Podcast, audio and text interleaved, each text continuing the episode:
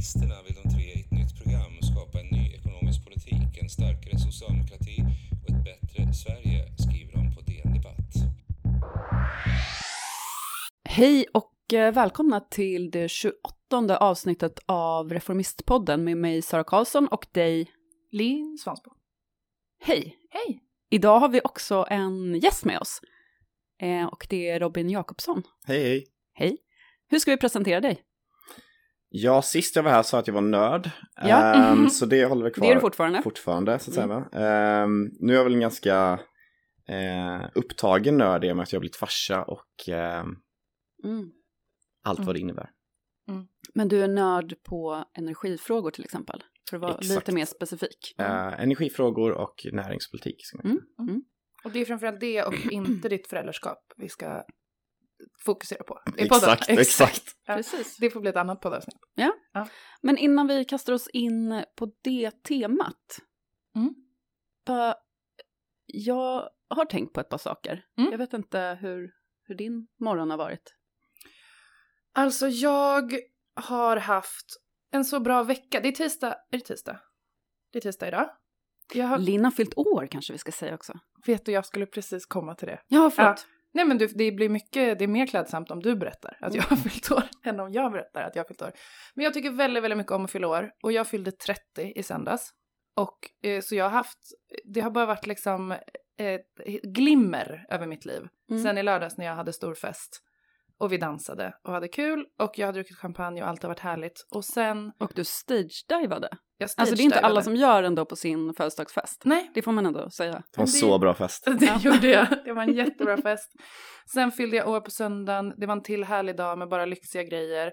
Och sen kom jag till jobbet i måndags. Då blev jag firad här igår. Det Mm. var fika, det var födelsedags... Jag har bara helt enkelt gått runt i ett glimmer.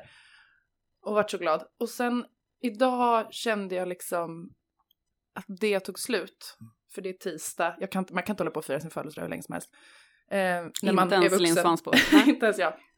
Och sen då börjar min tisdag med att jag dricker kaffe och lyssnar på P1 Morgon som jag alltid gör. Och innan klockan typ ens har slagit halv sju eh, hör en intervju med Tobias Tobé som är EU-parlamentariker för Moderaterna som pratar om sin vision för Europas migrationspolitik. Mm. Och så kan man inte börja en dag. Eh, om man vill vara på någorlunda bra humör. Nej, det låter inte så Nej, det livsbejakande. var väldigt mycket, det är ju liksom deppigt med migrationspolitik nästan vem man än pratar med nu för tiden. Mm. Men framförallt om man hör Tobias Tobé prata om Europas migrationspolitik och inte ens kunna svara nej på frågan om han tycker att Europas gemensamma finansiering i större utsträckning ska täcka bygget av taggtrådsstängsel vid Europas yttre gräns. Mm. Så så började tyvärr min dag. Eh, men sen, jag, jag, jag stängde av på ett morgon och sen har jag försökt återhämta mig. Mm. Men det har jag gått och surat lite över. Det Ja. är, ja, nej det är deppigt att det är så det låter, Ja, tycker jag. men du inte ens får, Sverigedemokrater längre. Nej, men precis. Men det, när, du, när du hamnar i att lyssna på sånt, gränskontroller, taggtråd och sådär, får du Mm. liksom tänka tillbaka på, på den här lördagen. istället. Stage-divingen. Precis. Ja. Blir du på bättre humör. Ja, exakt. Ja, nej men så, så började min dag. Men nu ska vi prata om roligare politiska frågor här om en Mm. stund. Mm. Men vad har du tänkt på? Eh, nej men, eh, jag, jag skulle vilja bara säga två saker. Eh, En grej för att det känns bara så nödvändigt på något sätt sammanhangsmarkera efter, ja, det har ju liksom, är ju så många unga killar, eller unga Ja. män som har mördats senaste åren. Eh, Men det blev en sån himla stor grej nu när det också var en, en mera känd person. Liksom ett ansikte Mm. man känner Mm. igen, Mm. en, en röst man känner igen liksom. Eh, och då menar jag såklart eh, att eh, Einar, artisten, eller Mm. Einar lärde jag mig att det ska uttalas, Einar. Mm. eh, mördades i, i förra veckan. Eh, och det är ju fruktansvärt på, på alla sätt, Mm. eh, alla, alla dessa mord. Eh, det var en, nyligen en, en man som mördades i där jag bor också. Mm. Alltså, det har ju varit mycket diskussion kring det här med, med vart det har skett och sådär, att det skedde i Hammarby Sjöstad och inte i Järva. Eh, och så. Men eh, Just det, för då är det, Ja. van, det vanligt folk. ja, sen så tror jag att det där var lite ful tolkning av vad Ulf Kristersson sa. Det Ja, var faktiskt ja. inte så illa om man läser hela, hela Men citatet. det, det fick lite spridning i alla fall, den, eh, den, det citatet av Ulf Kristersson. Ja, precis. Eh, men jag, och det var lite apropå det, jag ville bara säga någonting. För att jag har också sett att det har varit så här, ja men lite andra reaktioner på, på det mordet än de tidigare. Och jag tänker att det hänger ihop väldigt mycket med eh, att det är ett känt ansikte. Mm. Sen tror jag också att det spelar in att det är i ett annat område än tidigare. Eh, att det liksom... Eh, ja, att Hammarby Sjöstad inte är ett eh, område som förknippas med den här typen av gängkriminalitet Mm. som tyvärr eh, Järva har kommit att eh, förknippas med. Men jag har också sett att det är liksom många som har skrivit typ så här, ja först nu bryr folk sig. Mm. Eh, och jag håller inte med om Nej. det. Mm. Eh, jag tycker att det här har varit liksom en eh, nationell angelägenhet under en längre tid. Eh, liksom att, det, att det är gängkonflikter som, som dödar eh, unga eh, män, Mm. liksom, oavsett vad det sker. Sen såklart, liksom, jag, jag fattar att det finns många boendes i Järva och föräldrar i Järva som upplever att liksom, det inte tas på tillräckligt stort allvar. Men, men det här att så här, bygga det narrativet att så här, ingen har brytt sig förrän en vit kille i Hammarby Sjöstad blir skjuten, det, det är faktiskt inte sant. Och jag vill bara, eh, till, till de som sprider det, vem tror ni tjänar på att sprida den bilden? Mm. Eh, för att det stämmer faktiskt inte. Och det hjälper inte föräldrarna i Järva som inte blir, liksom känner sig tagna på allvar att sprida den typen av myter utan så här vill man liksom då lyfta upp det som är liksom i numerär den stora problematiken så är det Mm. ju det man behöver prata om istället för att liksom sätta sig och oja över varför ingen har pratat om det. Nej. Det, det är inte ens sant liksom. Nej, det är det verkligen inte. Det har vi, vi har pratat jätte- jättemycket om det. Och sen är det ju, jag, jag tror verkligen, som du är inne på Sara också, att det är ju, alltså när det är en person många känner, har ett namn på, en relation till, oavsett om det är en person man, man känner, känner, Mm. eller på något annat sätt, liksom, musik man har lyssnat på, eller har barn som har lyssnat på musiken och så. Alltså så här, det är inte, det är inte konstigt att det kommer människor, fler människor närmre, Mm. när det är en person som fler människor har en relation till. Mm. Liksom. Mm. Men det är inte så att det inte har varit en, eh, alltså, en politisk utmaning som vi har diskuterat och försökt ta oss an Nej. länge. Liksom. Kan bara apropå det säga också, det tänkte jag på, jag tror till och med det var samma morgon som det rapporterades om, om eh, Einar, så hörde jag ett reportage från eh, eh, Norrbotten, där de pratade med polisen i Norrbotten, för att eh, Stockholmsgängen har tydligen börjat etablera sig i väldigt Mm. mycket högre utsträckning. I, och egentligen hade det ingenting med liksom, skjutningen av Einar att göra, men det råkade rapporteras samma morgon. Men jag tänkte på det hur liksom, ehm, ja men för då pratade de med, jag tror det var typ polischef eller liksom ansvarig polis eh, i, i Luleå, eh, som pratade om det, att så här, nu ser man en, en liksom eh, ökad etablering av, och det är ju Stockholmsbaserade gäng från början, men som Mm. man ser liksom en ökad Mm. etablering av, och det hade varit första mordet med, med ett skjutvapen i Luleå på, för första gången på flera decennier och sådär. Och att det eh, bara, menade polisen där då, är kopplat till att det finns en så eh, o, eh, oetablerad narkotikahandel, eller liksom eh, stor, stor marknad, liksom, ny marknad som ingen har eh, gjort anspråk på än Mm. eh, av narkotika i, i Norrbotten. Och det tänkte jag på, det stör mig så himla himla mycket att jag, jag upplever att jag har väldigt många i min närhet som eh, är otroligt upprörda över dels mordet på Einar, men också liksom gängkriminaliteten. Eh, men inte så kritiska till att det är ganska etablerat i Stockholm att typ bruka kokain på lördagarna och Mm. sådär. Alltså att ganska, Mm. samma personer kan stå för liksom efterfrågan Mm. eh, på det som mycket, till, till stor anledning är liksom eh, anledningen till att gängen etablerar sig. Eh, och ändå vara, ja, det är ett, ett eget ämne i sig. Men när jag, där stod jag och tänkte på eh, Mm. på morgonen när jag hörde om, om skjutningen och då i samma veva rapporteringen om det här i Norrbotten. Att Mm. Mm. Det är, så- är så nära kopplat liksom, Mm. att fler och fler eh, brukar narkotika helt enkelt. Mm. Och ja, det gängen. Ja. Mm. Jag skulle bara vilja skjuta in en till liten spaning som jag tänker kan växa i något annat avsnitt. Mm. Eh, alltså vad som händer nu när högern eh, går från att vara nästan bara liberal till att bli allt mer konservativ. Mm. Alltså det påverkar ju uppenbarligen då eh, inställningen till Sverigedemokraterna som parti till exempel. Det påverkar ju också vilka frågor man lyfter fram och på vilket sätt. Mm. Men något som blev så tydligt för mig eh, var att det också påverkar liksom, värdediskussionen i politiken. Eh, för att under lång tid upplever jag att väldigt mycket av det vi diskuterar diskuteras på ett otroligt instrumentellt sätt.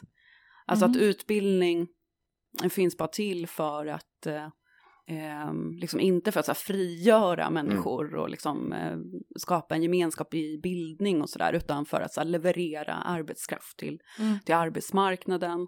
Eh, och alltså, väldigt mycket har ju blivit instrument, alltså demokrati till exempel pratas ju ofta också om som ett instrument snarare än någonting som är gott i sig. Mm. Mm. Eh, så. Eh, det är en grej som har stört mig under många år när jag har varit politiskt aktiv, att, så här, att man så sällan får försvara saker som bara goda i sig själva, utan det måste liksom alltid Fun- leda till funktion, någonting. är liksom ja. ett instrument för någonting annat. Eh, men där tror jag faktiskt att det kan komma en förändring med en mera konservativ borgerlighet. Mhm. Och jag tänkte på det när jag såg reaktionerna på ehm, ett förslag som några, bland annat några riksdagsledamöter från Moderaterna drev på deras partistämma om att eh, ha barnomsorg från åtta månaders ålder. Mhm. Har ni sett det? Nej. Ehm, det var några som, som drev det. Jag tror att det var bland annat den här Jessica Malmqvist som är eh, riksdagsledamot Mm. för Moderaterna. Um, men att man ska ha rätt till barnomsorg från, från att barnet är åtta månader. Man kan säga massa olika saker om, om det förslaget i Mm. sig.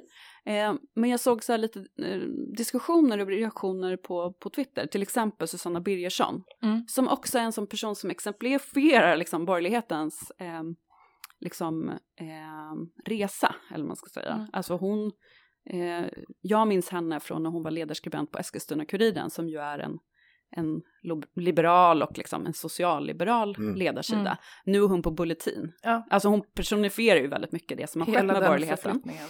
Eh, och hon skrev liksom om, eh, om det här förslaget väldigt negativt då. Mm. Men också, ja men verkligen som så här, att hon ifrågasatte arbetslinjen eh, och hon liksom ifrågasatte eh, det på en grund som jag uppfattar som så här, att hon bara, Värde- ja, att det, att det handlade om värden. Ehm, och alltså det har väl konservativa länge gjort. Det har bara liksom absolut inte varit någon typ av mittfåra i, i borgerligheten. Eh, så så här, jag bara tänkte det att det kanske också är någon typ av showdown som vi står inför eh, gällande borgerligheten. Eh, I deras liksom, det pågår ju en konflikt eller man ska säga inom, inom svensk Mm. borgerlighet och tänker jag liksom borgerligheten i, i, i västvärlden. Eh, som ju inte bara handlar om hur man ska förhålla sig till liksom fascistiska, hö- högerpopulistiska Mm. krafter, utan också på andra områden. Mm. Eh, jag, bara, jag fick upp ögonen för det och jag tänkte att eh, om man så lägger liksom inställningen till fascismen och allt det här lite åt sidan så kan det kanske faktiskt komma nu gott ur eh, en lite mer så här konservativ idédebatt. Alltså att man åt, liksom, att det kan bli en diskussion om, om, om värden faktiskt Ja. och inte bara att allting är eh, instrument. Jag tänker att det är uppfriskande, jag hå- håller med där faktiskt. Det behövs, jag tycker att man behöver konservativa partier.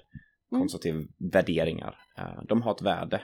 Eh, Man behöver ha en sån debatt. Eh, Jag tycker som du, det har samlats i mitten som mest har handlat Mm. om vad kan vi som samhälle göra för att maximera vår vinst eller vår nytta liksom. Eh, Det finns andra värden. Konservatismen Mm. har det bevara natur, liksom, Mm. bevara traditionella liksom, värden. Ja, de behövs också. Mm.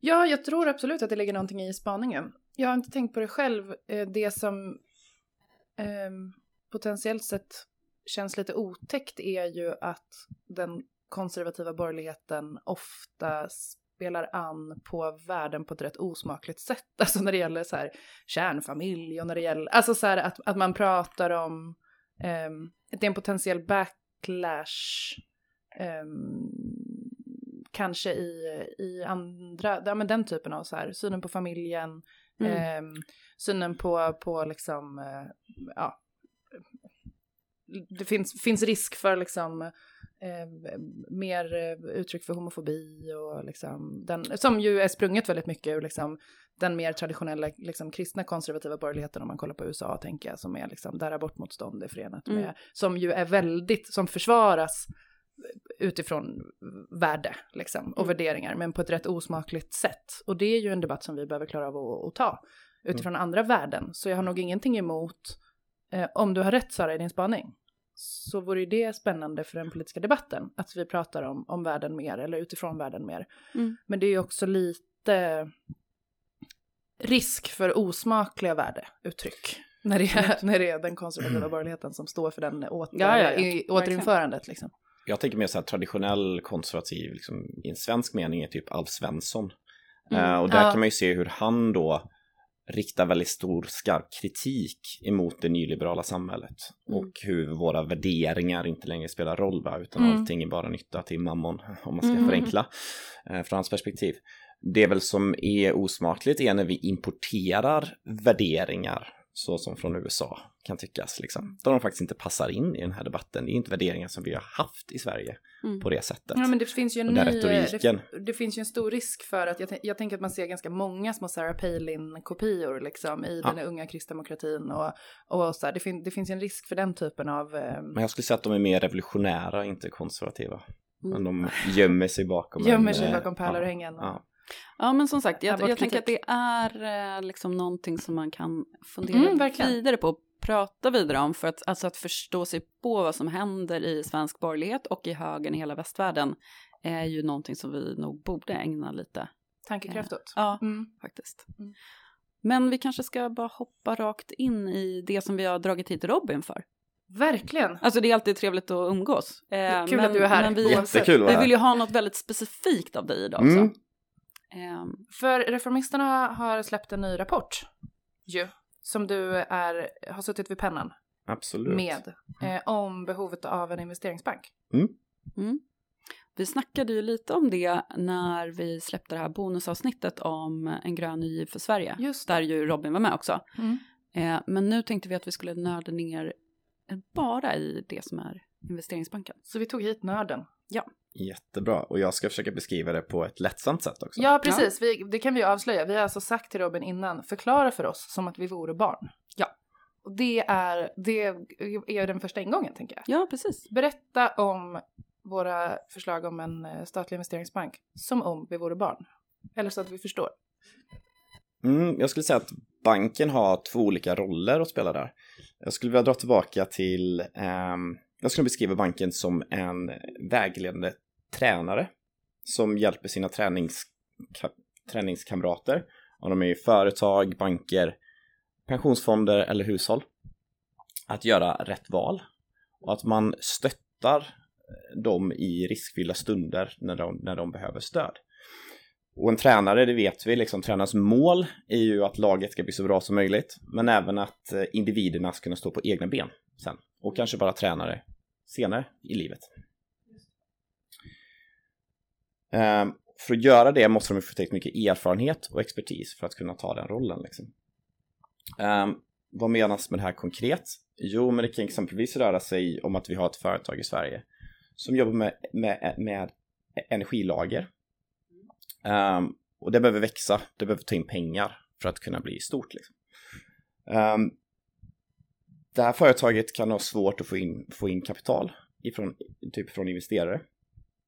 Det kan vara för att det är en ny, en ny teknik som uh, investerarna inte känner till. Eh, och de bedömer då den här risken som väldigt hög. Liksom.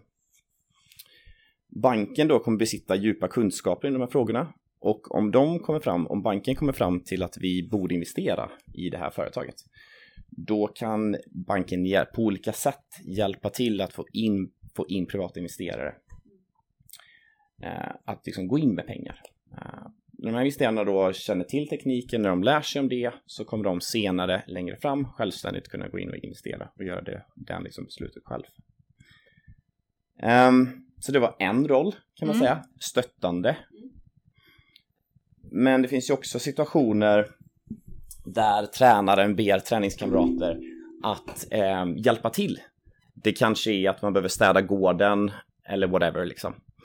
Eh, för de olika individerna så har inte de ett jättestort intresse av det kanske. Till synes liksom. Mm. Eh, så. Det är ju skönare om någon annan gör det, eh, helt krasst liksom. Ehm, men det finns ett behov av det. Och i det läget kan ju ledaren då säga att vi gör en fest efter vi har städat. Liksom. Vad menar jag med det här då liksom? Jo, men vi har ju, vi har ju massa fastigheter i Sverige, massa byggnader som är ganska gamla, byggda på 60 och 70-talet. Mm. De läcker som såll. De, vissa av dem eh, kan vara ganska sletna och eh, kan vara ganska kalla också.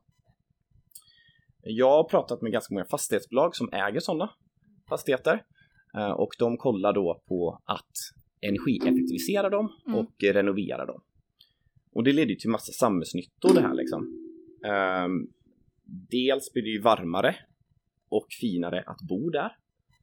Uh, dels så liksom um, använder man mindre el och mm. vi läser ju nyheterna idag. Det är ganska mycket mm. snack om det. Liksom. Det kan vara väldigt viktigt för att stötta elsystemet.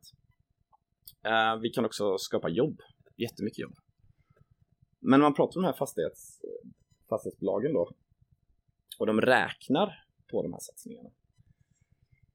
På investeringarna. Då ganska ofta visar det sig att de inte är lönsamma. Och i många fall så har den här bristande lönsamheten att göra med hur företaget skulle finansiera satsningen. Och det går ut på att man tar lån. Mm. Och vi alla vet att lån är ganska billiga idag. Men de är framförallt billiga när, man, när de är på tre månaders flytande liksom, eller om du binder dem ett eller två år. Många av de här satsningarna måste man betala av på 10 eller 15 år. Mm. Så vad de här företagen gör då, det är för att de måste ju beakta att räntan kan gå upp. Precis som hushåll behöver göra och allt mm. det mm. mm. Och då räknar de på en mycket högre ränta då när de ska ta investeringsbeslutet. Mm. 7, 8, 10, 12 procent. Så när de räknar på det, då är det ofta olönsamt. För de har mm. sån hög ränta. Mm. Då är det bättre för dem att lägga pengarna på annat liksom. Så vad vår bank gör, det är att vi går in med ett ganska billigt lån. Kanske motsvarande det de kan låna från Kommuninvest eller whatever. Mm. Men räntan är fast över lång tid. Det är liksom festen. Festen här mm. är liksom en ränta på lång tid som är fast på lång tid. Och det då möjliggör för de här fastighetsbolagen att faktiskt göra de här investeringarna för att investeringen blir lönsam. Mm. Låter ganska invecklat, kanske för invecklat för ett barn, men den är liksom väldigt viktig mm. där. Just det. Och vad är det de gör då som, alltså hur kan, hur kan, hur kan vår bank hålla nere räntan? Ja, verkligen, för det var ju en följdfråga. Varför kan den lova låg ränta längre än vad till exempel Kommuninvest eller någon annan bank gör? undrar jag. Um, banken som vi föreslår ja. ska ju vara ett helstatligt aktieägt företag mm. som ska vara vinstdrivande. Um, som andra statligt ägda bolag? Som andra statligt ja. ägda mm. bolag och andra privata bolag också. Liksom. För den delen. Mm. Så, um, tänker SBAB eller motsvarande. Um, vi kommer ha avkastningskrav, alltså den måste vara lönsam, men vi kommer inte ha jättehöga lönsamhetsmål så här, det där får man ju kolla in utredning också, men det ska vara mm. lägre liksom. Är ju då tanken. För det är inte det som är det yttersta nej. syftet. Liksom. Det spännande här då är att det finns massa pengar där ute. Det vimlar av pengar i den här världen. Mm. Och det är pensionsfonder inte minst. Pensionsfonder vill ha så att investera i någonting som är fast ränta lång tid. De vill inte ha så hög risk liksom. De vill gå in i säkra grejer. Och det vi kan göra då är att vi kan vi kan låna ut pengar till fastighetsbolagen. Och sen så säljer vi de här lånen då till pensionsbolag. Mm -hmm. Så får de den här säkra avkastningen över lång tid. Mm. Så det finns ett stort stor efterfrågan för den här typen av projekt och liksom mm. så. Och då kan banken så att säga vara en mellanhand där. Mm. Okej, okay, så dels första funktionen som du var inne på i tränarliknelsen mm. är stötta de som behöver stöttning i att förstå sig på Exakt. minskar- lönsamheten i ny teknik eller ny, liksom, nya branscher och sådär. Mm. Och det andra är eh, helt enkelt möjligheten att hålla nere räntan längre för Exakt. långivare, l- Ex- låntagarna. Exakt. Ja. Och då kan du hjälpa där. Du kan hjälpa fastighetsbolag, men du kan hjälpa hushåll också. Så typ om du är villägare och du vill energieffektivisera eller du vill sätta upp solceller eller ha ett batteri i källan Mm. eller om du vill ha en elbil för den delen eller en biogasbil. Då kommer du kunna låna pengar ifrån banken väldigt billigt med fast ränta över lång tid. Och det här kan låta lite radikalt, men det görs i jättemånga länder, inklusive Tyskland. Eh, och där är liksom en konservativ regering som har fört den här politiken. Mm. Men vad skulle det liksom kosta, alltså om man, eh, i budget varje år, vad, vad skulle det kosta? Det beror helt och hållet på hur, eh, hur stor banken skulle vara. Mm. Men det man gör är som stat är att man då går in med liksom man går in med en bunt med pengar Mm. eh, som liksom används som säkerhet för Ett banken. startkapital liksom. Ett startkapital, exakt. Och sen så använder då banken de pengarna för att låna upp mer pengar på den internationella kapitalmarknaden. Mm. Så exempelvis då om vi säger att vi har, går in med 10 miljarder kronor, Mm. då kan vi låna upp 100 miljarder till på det. Mm. På Men den vad- internationella. Men vad Ja. händer om, vad händer om så här, räntorna internationellt bara sticker iväg? Och eh, den här banken har lovat låga räntor. Om du säkrar dem så du banken lånar upp genom obligationer som det heter, företagsobligationer där man då fastställer liksom att vi kommer betala tillbaka en fast ränta, vi säger på 1,5% i 20 års tid. Mm. Mm. Så då, Okej, så då, då blir man inte påverkad av det liksom? Nej. Nej, Nej, låter det låt, det, det låt, man skulle kunna tänka sig... Eller så här, det- ja, det är ju, är ju krångligt, eller låter lite krångligt om man inte kan eh, nationalekonomi, eller som jag inte kan. Eh, men, men man kan ju tänka sig att eh, det låter lite läskigt med att låna, som- alltså så, kommer Sverige liksom hamna i lyxfälla? Eller förstår du? Det känns som Mm. att, så, är det inte, finns det ingen, eller varför, varför gör vi inte det här om det är helt riskfritt? Exakt så, jag förstår den tanken jättemycket och den går hänger ihop med ganska mycket 90-talskrisen och liksom Göran Persson och hela den vevan. Ja. Men faktum är ju att vi redan har statliga företag och statliga banker liksom som är väldigt aktiva. Mhm. SBAB exempelvis. Mm. Det är statligt ägt. Mm. Lånar ut jättemycket till bostadsmarknaden där det är väldigt Mm. höga priser. Det är ganska stor risk där. Liksom. Mm. Det gör man ju. Vi har eh, Svensk Exportkredit, Exportkreditnämnden. Riksgälden ska gå in med kreditgarantier nu Mhm. vi gör detta, staten gör detta redan. Mm. Ehm, så. Men det är klart det finns en risk. Det finns alltid en risk med alla de här typerna. Ehm, risken är ju att banken kommer göra väldigt dåligt ifrån sig Mm. och då kommer vår kreditvärdighet gå ner som nation. Okej. Mm. Ehm, Det är det här A ja, precis. plus Att de här grejer. credit rates, Ja. alltså kreditvärderingsinstituten Ja. eh, som de heter, Ah, ja. kommer att... Så det är liksom en risk. Ehm, men om banken drivs på ett bra sätt, som vi givetvis Vi tycker den ska göra, liksom, Ja. då kommer den ju snarare att öka vår kreditvärdighet. Just det. Mm. Men jag har en fråga. Mm. Varför, statlig, varför behövs det liksom en statlig bank? Eller vad fyller det för funktion liksom? Varför behövs den till? Du säger, vi har redan, de- den här typen av funktioner finns eh, från staten, det finns internationellt liksom. Varför behövs den till och vad är, vad är det för problem vi försöker lösa liksom? Ja, jo men som sagt, vi har ju massa aktörer, Mm. massa statliga aktörer. Ehm, det finns fyra huvudsakliga brister hos dem, skulle jag säga. Mhm. Ehm, först är det att de har smal riskprofil, alltså att de inte, de, de vad tar, betyder det? de tar inte så mycket risker. Så de tar inte så mycket risker. Mm. De går in i säkra kort kan man säga. Mm. Det finns en massa utvärderingar av de här fonderna framförallt som visar på att de inte alls uppfyller sitt syfte. Så det är ganska dåligt. Sådär. Ehm, för det andra så är de här aktörerna är väldigt duktiga på sin grej. Va? SBAB är jätteduktiga på bostäder, Bostäder. exempelvis. Mm, mm. Liksom, eh, vissa av de här fonderna är jättebra på vissa typer av liksom, branscher. Så här.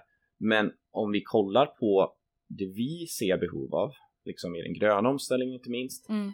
så har man inte kompetens nog. Ehm, det här, jag, har intervjuat jättemånga fonder ute i Europa eh, som jobbar med de här frågorna och det man ser där är ju de som det går bra för har ju top notch kompetens. De Mm. är superduktiga liksom På, på att värdera både liksom, de förstår marknaderna, de förstår teknikerna liksom, Mm. de kan kolla framåt. Typ. De är som riskkapitalister, så de är riktigt duktiga på det här. Mm. Ehm, och ja, det vi säger då är ju liksom att, att sammantaget så har inte de här aktörerna den, den kompetensen. Det är, det, är liksom, det är en annan typ av kompetens som behövs. Ehm, sen tredje då brist med de här nuvarande, det är att ehm, man fokuserar framförallt på typ små och medelstora företag. Man går in med ganska små summor till en liten liksom, Mm. grupp. Man har liksom de här fonderna, man har inte så mycket pengar så man får gå in med ganska lite pengar per projekt. Sen när vi får de här stora giganterna, så när de här små och medelstora företagen ska liksom växa typ, eller ska etablera sig från scratch, tänk Northvolt. Mm. Man behöver väldigt mycket pengar om man ska bygga en industri. Liksom. Mm. Mycket, mycket cash. Och det har inte de här fonderna, de här aktörerna. Nu är det jättebra. Regeringen har gjort jättebra grejer. Man har liksom jobbat med att liksom Svensk Exportkredit, Exportkreditnämnden ska gå in och vara verksam i Sverige. Ehm, och Riksgälden. Men de ger inte ut eh, de ger inte alla de typen av stöd som behövs. En av de grejerna är att i många av de här fallen så är det väldigt värt för staten att gå in och bli delägare i de här företagen. Så Vi ska ju få något tillbaka, mm. inte bara att liksom få lite ränta på lånen, utan om vi ser att här finns ett företag, typ Northvolt, som är så här, det här är liksom väldigt intressant, då kan vi gå in och erbjuda oss att deläga företaget 20% Mm. eller dylikt. Mm. De här aktörerna sammantaget är för små och erbjuder inte alla den typen av tjänsterna som, som behövs. Helt Just det. enkelt. Så. eh, det skulle jag säga är de huvudsakliga Mm. bristerna idag. Så det behövs en till som är, ja men har större finansiella muskler helt enkelt, men också mycket bättre kompetens Exakt. när det gäller de utmaningarna vi står inför nu. Exakt. Som, Och sen tror jag också man ska tänka på att man skulle kunna slå ihop ganska många av de existerande. Eh, vi har jättemånga små, de har massa administrativa kostnader, Mm. liksom. det är olika kontor hit och dit Mm. och liksom Mm. olika höga chefer och bla bla bla va? Nej, slå ihop dem. Okej, så om man, om man gjorde det här, alltså starta en sån stor eh, investeringsbank, då skulle man kunna effektivisera bort en del av de befintliga grejerna. Ja, exakt. Mm. Och det skulle göra Finansdepartementet väldigt nöjda tror jag. Mm. Också. Det låter ju Tips. smartare att ja, det samordna låter ju Ja, än väldigt mycket ha smartare. många olika småfonder. Ja, Mm. och sen skulle man då behöva ta in också sån här kostymnissar och tjejer från, från London också och New York liksom. För att Mm. man behöver den kompetensen. Just det. Ja, men det hänger väl också ihop med liksom möjligheten att politiskt styra. Alltså för det, tänker, det tas ju upp en del i rapporten. Jag har inte lusläst, ska erkännas, men jag har liksom ögnat. Och det handlar ju också om, alltså en, av, en funktion är väl också att vi kan se till att styra kapitalinvesteringar dit kapitalinvesteringarna behövs utifrån det vi vill politiskt. Liksom. Det vi har bestämt oss för är viktigt. Exakt, så det här blir Gemensamt. ett väldigt så här, det blir ett kraftfullt verktyg för staten Ja, att ehm, uppnå olika mål. Exempelvis har vi ju då att bostadskrisen är jättestor Ja. i Sverige. Eh, Reformisterna som förening har ju en mängd olika förslag på den fronten. Ehm, och en av de förslagen är just att investeringsbanken ska eh, ge ut då billiga lån över lång tid. Ja. Med ett motkrav att hyrorna ska vara lägre. just det. Så. Och det här är inte vi ensamma att föreslå. Eh, delegationen Bostad 2030 föreslår det. Och då typ så här, vilka är det? IF Metall och Folksam bland annat står Mm. bakom de förslagen. Det här görs också i andra länder. Om vi ser på omställningen, alltså industriomställningen, nyetablering. Företagen skriker om det här. Mm. Eh, liksom eh, vatten, alltså alla skriker om den här Mm. typen av liksom verktyg. Ehm, då kan vi hjälpa till att realisera Hybrid, vi kan hjälpa till att realisera andra stora eh, industrianläggningar i Mm. Sverige som kommer ge tiotusentals jobb. Ja, det var en artikel i DN eh, nyligen som jag läste om, eh, om de liksom, gröna industrirevolutionen i, i norra Sverige. Eh, och de här stora projekten som vi vet finns. Eh, men där det saknas pengar. Alltså det finns jättemycket planer, eh, jag menar, sen finns det också tillståndsfrågor och sådär, men, men att det saknas kapital. Är liksom en investeringsbank svaret på, på de frågorna som eh, Claes Nordmark till exempel ställer? Eh, delsvar skulle jag säga. Alltså investeringsbanken är nog inte lämpad för att exempelvis bygga ut vägar och sånt där. Det är liksom det bör gå via den statliga budgeten. Men om man exempelvis som kommun och ett kommunalt fastighetsbolag vet att man behöver bygga bostäder, 3000 bostäder, så är det jättelämpligt. Om man ska bygga upp eh, skolor och sånt där. Mm. Absolut. Mm. Det 100 procent.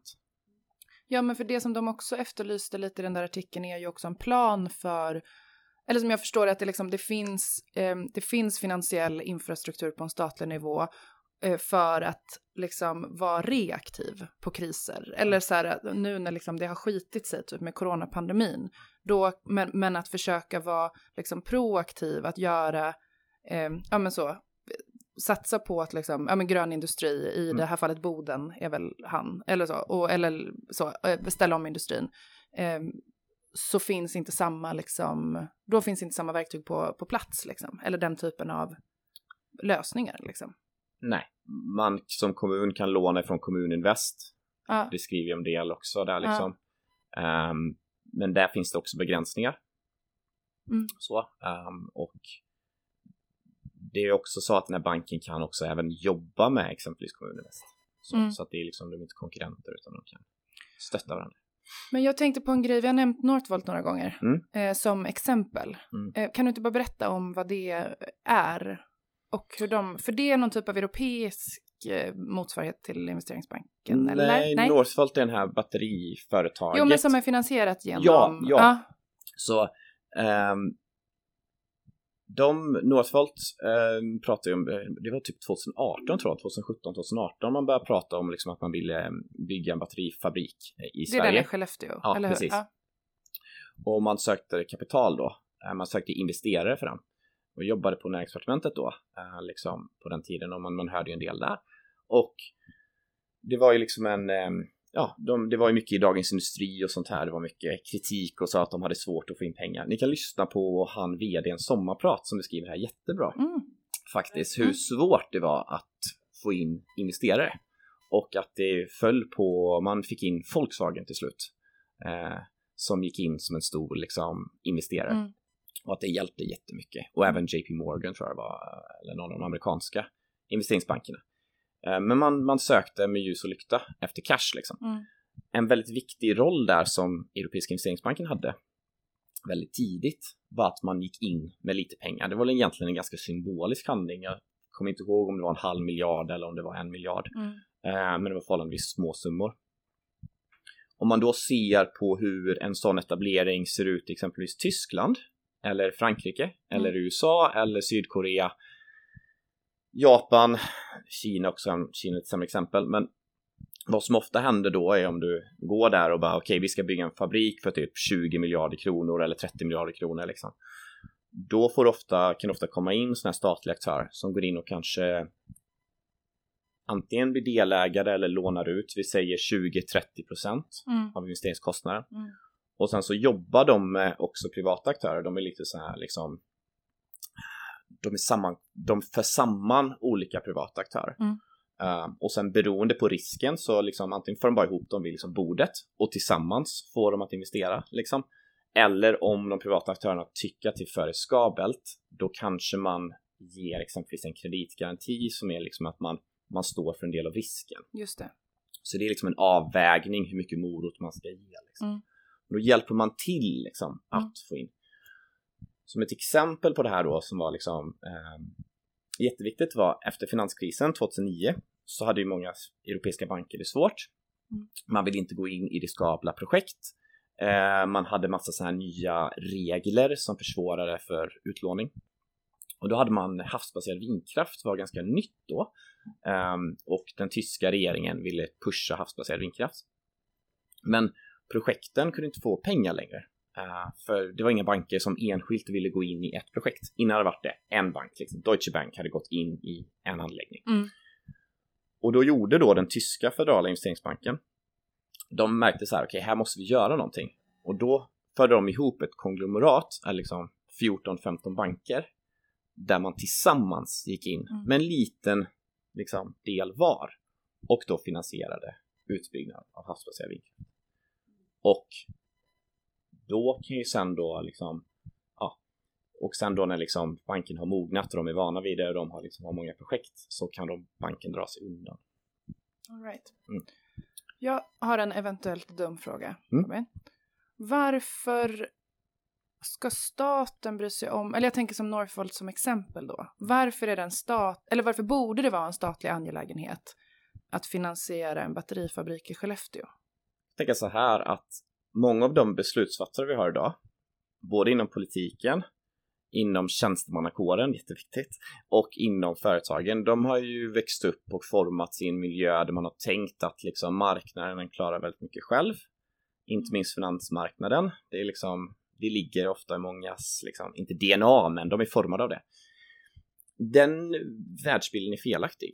Eh, den visar sig väldigt tydligt under finanskrisen går inte att få mer bevis på att det, det, den inte klarar att hantera sig själv, marknaden. Um, ehm, som vi kommer då till varför staten ska engagera sig.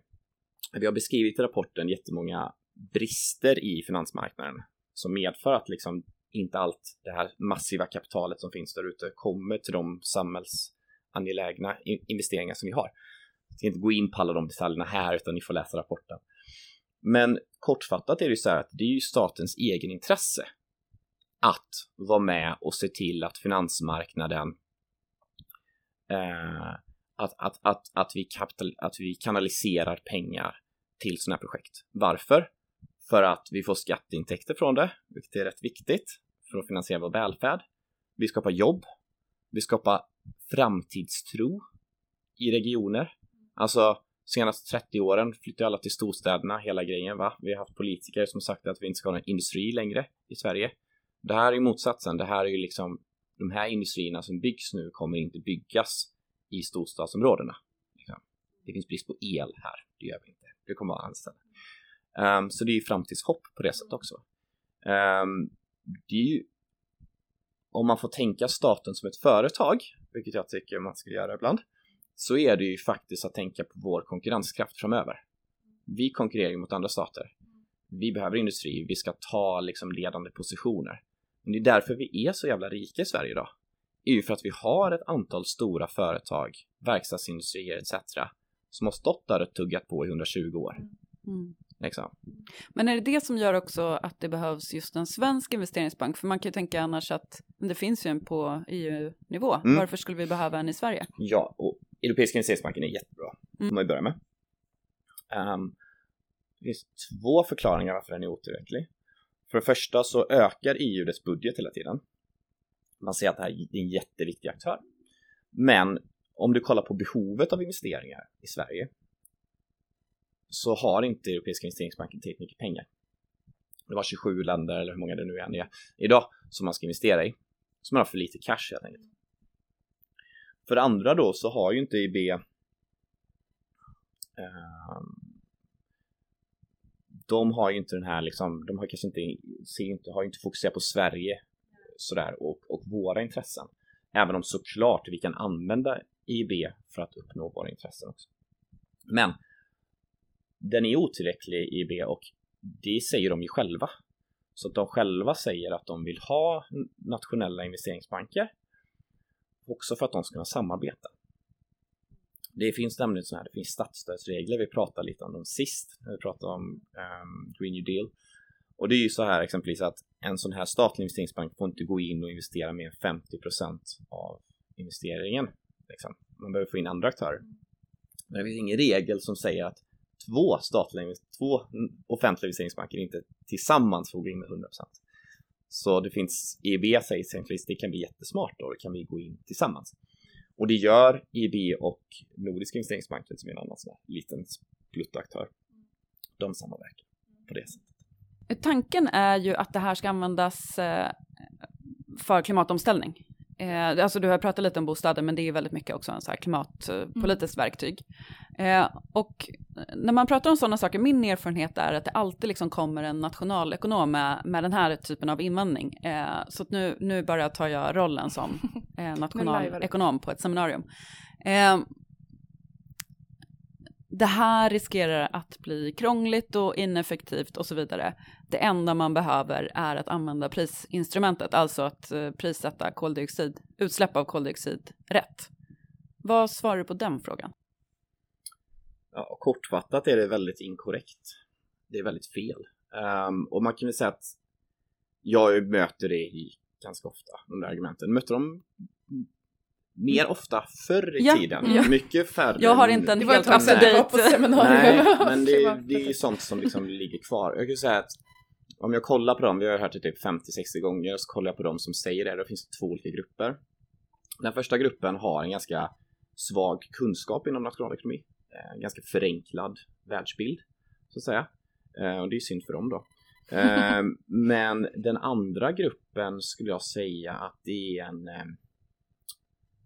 alltså de, de ideologiskt vill inte att staten ska gå in och göra den här typen av interventioner. Just det, de gillar bara inte att staten de är höger. De är höger, de är höger ja, och de, de använder det för att de använder sin nationalekonomi för att liksom det ska vara något som, ett, som en objektiv sköld eller så här skimmer ja, liksom ja. för deras ideologiska.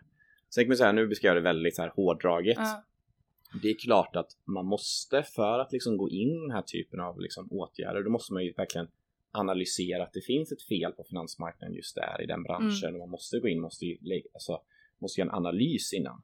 Mm. så det ska finnas ett behov. Liksom. Men om man då går till liksom styrmedelsteori och även nationalekonomi, man pratar om marknadsmisslyckanden eh, så ser vi att det finns marknadsmisslyckanden som inte är en korrekt prissättning av koldioxid löser. Om vi kollar på innovationsteori och vi ser hur, hur företag utvecklas och hur tekniker utvecklas så löser inte en korrekt prissättning av koldioxid många av de hindren som företagen möter. Exempelvis när de vill kommersialisera sin teknik så är det, möter de en så kallad value of death. Det är väldigt svårt att få in kapital. Liksom. Då mm. går man in där. Så att om man skulle göra en korrekt beskrivning, om du skulle sitta på det här seminariet, då skulle du säga så här självklart är en korrekt prissättning av koldioxid typ, det är typ det viktigaste skulle man kunna säga. Det är grundbulten. Mm. Men det är naivt att tro att det i sig är tillräckligt. Då, då har man inte liksom, då förstår man inte frågan om jag ska vara helt ärlig. Utan du behöver komplettera liksom med olika insatser. Mm. Eh, liksom silver bullets funkar inte generellt i vår värld. Det, är, mm. det är en mm. sanning liksom. Och det finns hur mycket jävla skrivet om det här som helst. Mm.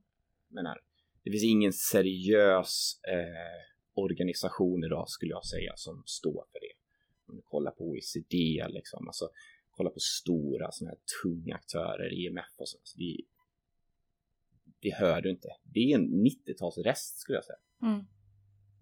Ja, jag såg att IMF till, till och med eh, rekommenderar att man lagstiftar för att styra mot mm. gröna investeringar. Mm. Det har hänt väldigt mycket kan jag säga. Mm. Eh, det är liksom i Sverige så är vi, tror vi nämnde det sist kanske också, att det har liksom, det har skett ett väldigt stort skifte ut i världen. Eh, och det är dags för de här svenska högerfolken att faktiskt läsa på lite och mm. se vad, vad som har skett typ. Eh, mm. Man kan inte komma med de argumenten mm. längre. Man, vi ger min, min live eh, nationalekonom eh, en hemläxa då. Läs en bok. Exakt. Läs på. Läs mm. på. Ja. Men det var apropå, eh, det, det sa ju även eh, eh, Stefan i förra, förra avsnittet, förra avsnittet av Reformistpodden när vi pratade med Stefan Karlén som är chefsekonom på Handels. Bara som en så spaning ut i världen. Han sa det så här, inte trodde jag att jag skulle sitta här och citera OECD när jag pratar om liksom vad jag tycker att vi borde driva för ekonomisk politik i Sverige. Att det är många liksom, ja, stor, både organisationer men också liksom i ekonomsfären så att, att det, liksom, det har hänt en del med, Otroligt med synen på, på statlig ekonomi helt enkelt, eller statlig finanspolitik. Ja. Nu behöver vi också ta det till, till liksom det politiska hantverket. Verkligen. Och jag menar, snacka med Jytte Guteland liksom, Fit for 55 och alla det här liksom. Mm. Alltså med folk som är på marken och kollar på hur ska vi faktiskt få till den här omställningen. Inte fan sitter de och säger det enda vi behöver är en korrekt prissättning koldioxid. Mm. Alltså, då, då är man Det inte verklighetsförankrad. Nej, nej. Liksom. Vi Mm. har ganska kort om tid på att få till den här förändringen. Vi skulle Mm. ha agerat mycket snabbare historiskt. Mm. Vi har inte gjort det. Det är jävla kast alltså. Mm. Och då kan vi inte sitta. Jag skulle säga att den argumentationen, jag hörde den senast igår, den här med att vi bara ska ha en korrekt prissättning. Jag skulle säga att den rent utav är farlig. Mm. Mm. Den är farlig för vår, alltså vår civilisations framtid. Mm. För att den invaggar folk i en falsk förhoppning av att det finns en silver bullet. Det gör Mm. det inte. Nej. Vi behöver göra jävligt mycket samtidigt. Mm. Mm. Just det. Och en viktig pusselbit är den här investeringsbanken då. Ja, Exakt.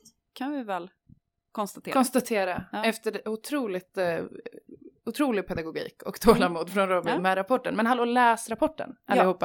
Och Ehm, innehåller också otroligt snygg grafik. Mycket grafer. Eh, Tack Tilda. Tack Tilda. Ja, verkligen. Ja, mycket snygga grafer. Ehm, och eh, vi tar ju, vi, vi är ju flera socialdemokrater som driver den här frågan på kongressen Absolut. nästa vecka. Mm. Men det kanske är... eh, Ett avsnitt. Tack så jättemycket för att jag fick komma hit. Alltså, det var så kul. Tack för att du Kul. kom Robin. Jättefint att du gästade podden igen. Eh, vi hoppas det kommer fler gånger. Mm. Får skriva lite fler rapporter bara. Ja. Ja, absolut. Tack för idag. Tack, tack. Tack. Hej.